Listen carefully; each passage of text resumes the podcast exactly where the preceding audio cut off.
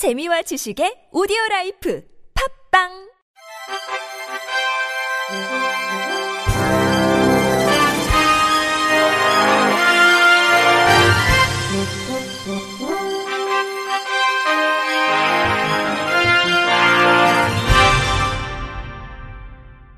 청취자 여러분 안녕하십니까? 9월 5일 화요일 KBS 뉴스입니다. 전국 장애인 차별철폐연대가 최근 국회에 제출된 정부 예산안에 그동안 장애인 권리를 위해 전장현이 요구해온 예산을 전혀 반영하지 않아 장애인의 권리에 대한 희망이 산산조각 났다고 규탄했습니다. 전장현은 오늘 오전 11시 더불어민주당 당사 앞에서 기자회견을 열고 2024년 장애인 권리 예산 쟁취 및 21대 국회 장애인 권리 입법 제정 촉구를 위해 더불어민주당 박광원 원내대표에게 면담을 요청했습니다. 먼저 보건복지부는 예산안에 대해 올해 대비 12.2% 증가 예산을 제출했고 약자 복지는 더 두텁고 촘촘하게 미래 준비는 더 탄탄하고 꼼꼼하게라며 선전했지만 장애인 거주시설 예산은 탈시설 예산의 112배이고 장애인 활동 지원 예산은 부족하며 장애인 개인 예산제 시범 예산은 활동 지원 예산을 활용한다는 지적입니다.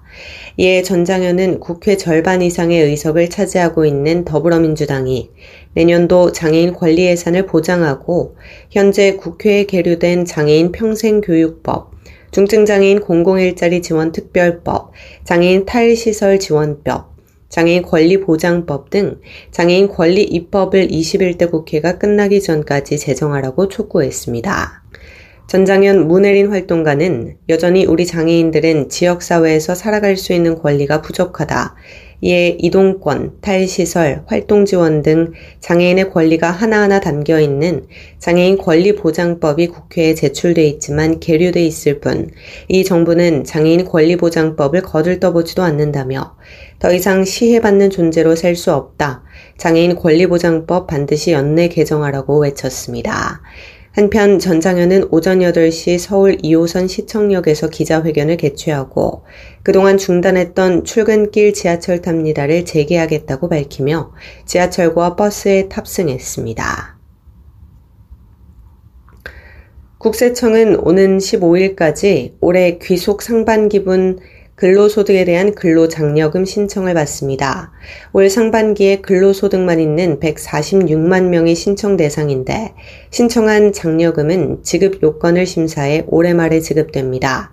이번 9월 신청부터 고령자와 중증장애인을 대상으로 하는 자동신청 제도가 최초로 적용됩니다. 지난 3월 반기 신청 당시 사전 동의한 25만 명 중 안내 대상인 11만 명은 별도 절차 없이 신청이 완료됩니다. 국세청은 신규 자동 신청 동의 대상자 52만 명에게는 사전 동의를 안내할 방침입니다. 국세청 관계자는 국세청 직원은 장려금 신청과 관련해 일체의 금품이나 금융 정보를 절대 요구하지 않는다며 근로장려금 신청을 사칭한 전자금융 범죄에 주의하시길 당부한다고 말했습니다. 한국장애인 고용공단이 오는 12일까지 장애대학생들의 취업 역량을 강화하기 위한 2023년 장애대학생 취업 캠프를 참여자를 모집합니다.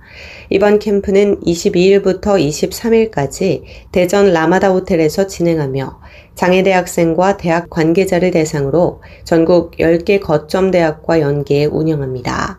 현재 모집을 진행하고 있는 거점대학교는 강남대학교, 인천대학교, 한경국립대학교, 숙명여자대학교, 나사렛대학교, 전북대학교, 대구대학교, 부산대학교이며 강원권역과 제주권역은 공단에 직접 문의하면 됩니다. 캠프는 청년 장애인의 취업 의지를 높이고자 2만 5천여 명의 구독자를 보유하고 있는 유튜버 이유정의 동기부여 특강, 자신의 진짜 강점을 찾고 이를 조직 문화와 접목할 수 있는 방법을 찾아보는 나의 강점 찾기, 맞춤형 특강인 홀랜드 적성 검사 직업 역량 특강 등 다양한 프로그램이 마련됐습니다. 서수민 씨가 2023 청각장애인 바리스타 전국대회 우승을 차지했습니다. 이번 대회는 지난 2일 강남구청에서 예선을 통과한 11명의 바리스타가 참가한 가운데 진행됐습니다. 라떼 아트를 두고 경연을 치르며 1, 2차는 토너먼트 형식, 3차전에 진출한 최종 3인에 대해서는 점수를 매겨 순위를 가렸습니다. 서수민 바리스타가 1위, 이윤희 바리스타가 2위, 최미영 바리스타가 3위에 올라 우승 상금과 상장을 받았습니다. 특히 우승자 서수민 바리스타에게는 세계 라떼아트 경연대회 출전이 지원됩니다. 서수민 바리스타는 대회를 위해 커피에 대해 더 공부하며 열심히 준비했는데 1등을 하게 되어 기쁘다며 더 멋진 바리스타가 될 수 있도록 노력하겠다고 소감을 전했습니다. 한편 이번 대회는 청운복지관 유튜브 채널을 통해 다시 신청할 수 있습니다. 전라북도가 발달장애인 긴급돌봄 이용 대상자가 필요시 서비스를 바로 이용할 수 있도록 대상자의 정보를 미리 등록하는 사전 등록제를 운영합니다. 발달장애인 긴급돌봄 서비스는 도내 거주하는 만 6세부터 64세 등록 발달장애인 보호자의 입원, 경조사, 신체적, 심리적 소진 등으로 긴급 돌봄이 필요한 발달장애인에게 일시적으로 24시간 돌봄을 지원하는 서비스입니다. 신청 은 이용 일주일 전까지 전라북도 발달장애인 지원센터 누리집이나 전화로 사전 예약이 신청 가능하며 긴급한 상황일 경우에는 긴급 돌봄센터로 하면 됩니다. 사전 등록제 운영에 따라 전라북도 발달장애인 지원센터에 대상자 정보 등을 사전 등록해두면 긴급 돌봄 서비스가 필요할 때 편리하게 이용할 수 있습니다. 부평 장애인 종합복지관은 다음 달 14일 인천 여성가족재단 대강당에서 진행되는 2023 장애인 문화예술축제 나를 보여줘 시즌6 공연 참가자를 오는 15일까지 모집합니다. 복지관은 2009년 제1회 장애인 가요제를 시작으로 장애인 문화예술 축제에 이르기까지 14년간 장애인의 문화예술적 재능을 발휘하고 비장애인이 함께 참여해 즐기는 축제 무대인 장애인 문화예술 축제 행사를 진행해 왔습니다. 공연 장르는 노래뿐 아니라 댄스, 악기 연주, 신앙송 등 다양한 예술 분야 영역이며 참가 기준은 최소 장애인 한명 이상 참가하는 개인 또는 그룹 참가팀입니다. 신청팀 중 자체 심사를 통해 최종 선정되며 공연 참가팀은 소정의 참가비가 지급됩니다. 신청서는 복지관 누리집 공지사항에서 내려받아 할 수 있고 모바일 복지관 채널로도 가능합니다. 정규원 관장은 장애인 문화예술 축제가 장애인과 비장애인이 함께하는 공연으로 재능 있는 장애인의 끼와 재능을 마음껏 발휘할 수 있는 자리가 됐으면 한다며 함께 소통하고 즐길 수 있는 행복한 시간이 되길 바란다고 전했습니다.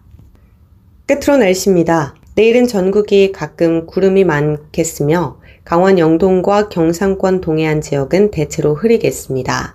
오후까지 강원 영동과 경북 동해안 지역에 비가 곳곳에 내리겠습니다.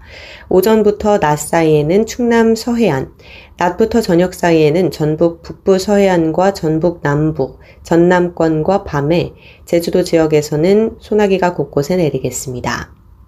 소나기에 의한 예상 강수량은 충청권은 5에서 30mm, 전라권은 5에서 40mm, 제주도 지역은 5mm 미만이겠으며 예상 강수량은 강원도 지역 5에서 20mm, 경상권은 5mm 미만으로 내리겠습니다.